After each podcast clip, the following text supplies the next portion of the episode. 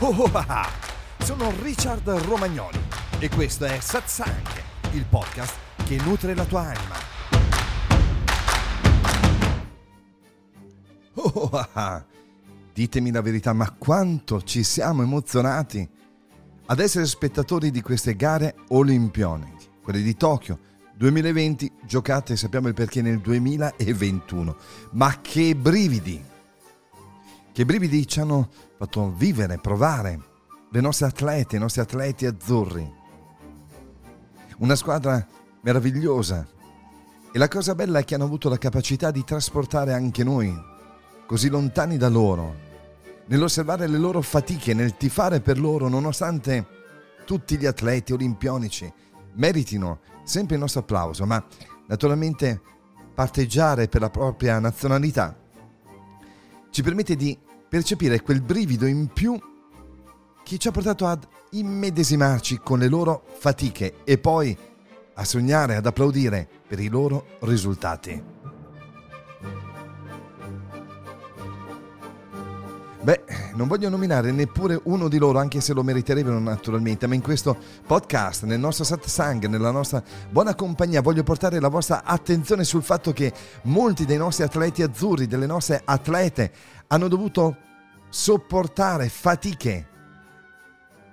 Sono riusciti ad andare oltre i loro limiti.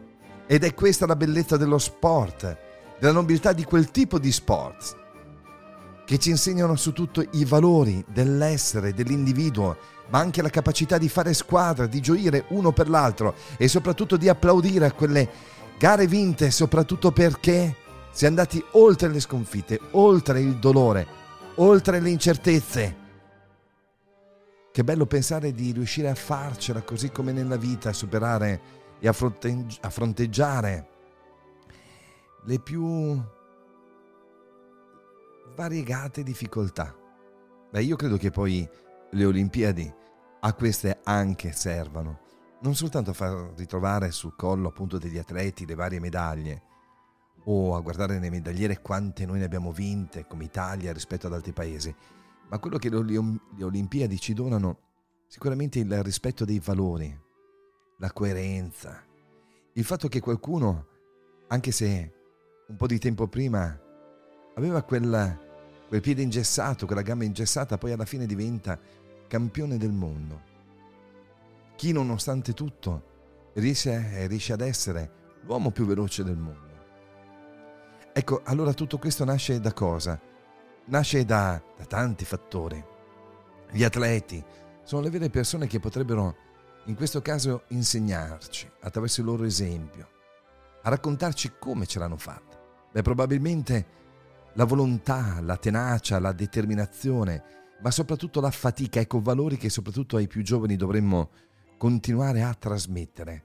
La capacità di andare oltre la fatica, di essere pazienti, di non lasciarsi bloccare nonostante gli impedimenti, anche quelle che vengono denominate talvolta sfortune, ma che sfortune non sono. Avere la capacità, la resilienza di rialzarsi, però è bello osservarlo quando va tutto bene, quando poi alla fine un'intera nazione esulta per il podio più alto raggiunto.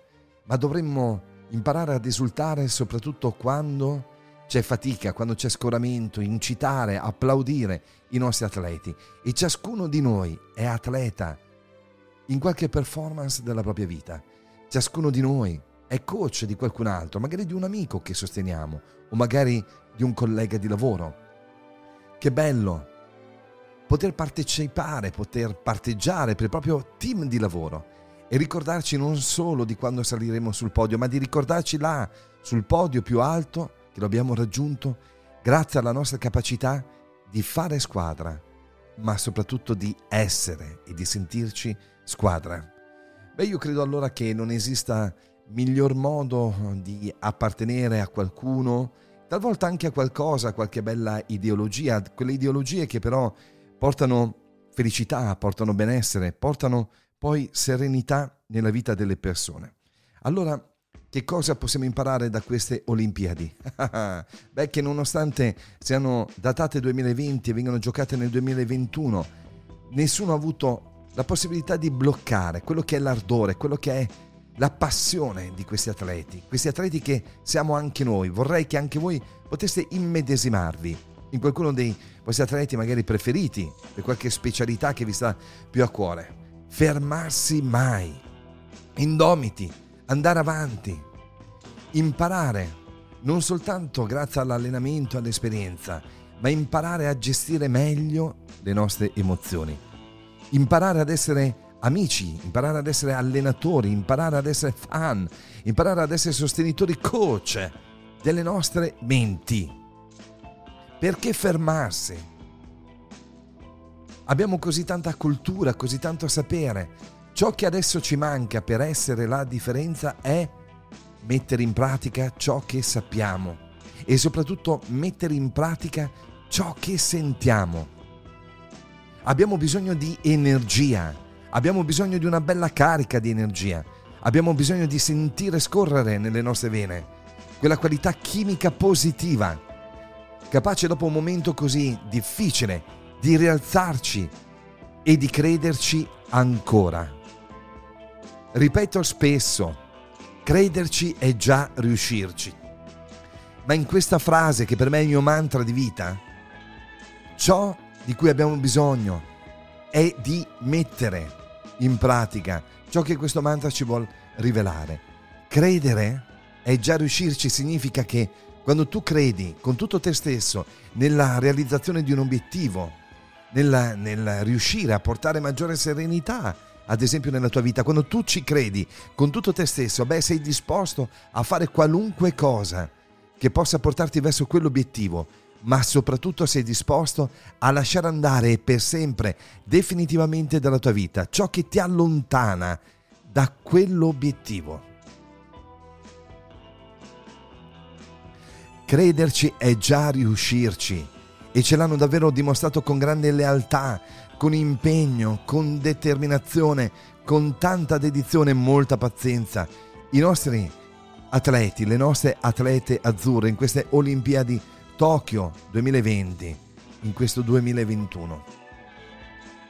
E allora ciascuno di noi, beh, può applaudire quei campioni e perché no anche immedesimarsi nelle loro fatiche, nelle loro dispute e dire anch'io sono campione della mia vita. In che cosa ho bisogno di credere di più? Che cosa devo dismettere? Che cosa devo lasciare andare definitivamente per poter raggiungere quell'obiettivo? Perché rimanere ancorati, attaccati a ciò che ha prodotto già dolore nel nostro tempo passato? Perché invece non avere quella visione positiva e non soltanto ottimistica, reale, concreta, verso un futuro che già ci appartiene, quel futuro che vogliamo realizzare, che ci appartiene, perché è creato dai nostri piccoli semplici passi quotidiani. Ciascuno di noi è fautore, creatore del proprio destino e la cosa più interessante è che nel momento stesso in cui noi decidiamo consapevolmente di plasmare attraverso anche le abitudini felici e giusto setting mentale il nostro futuro, dobbiamo anche riconoscere il fatto che del resto stiamo influenzando positivamente la vita delle persone che ci amano, che condividono con noi il loro sacro tempo del presente. E allora, evviva i nostri atleti, evviva le nostre atlete.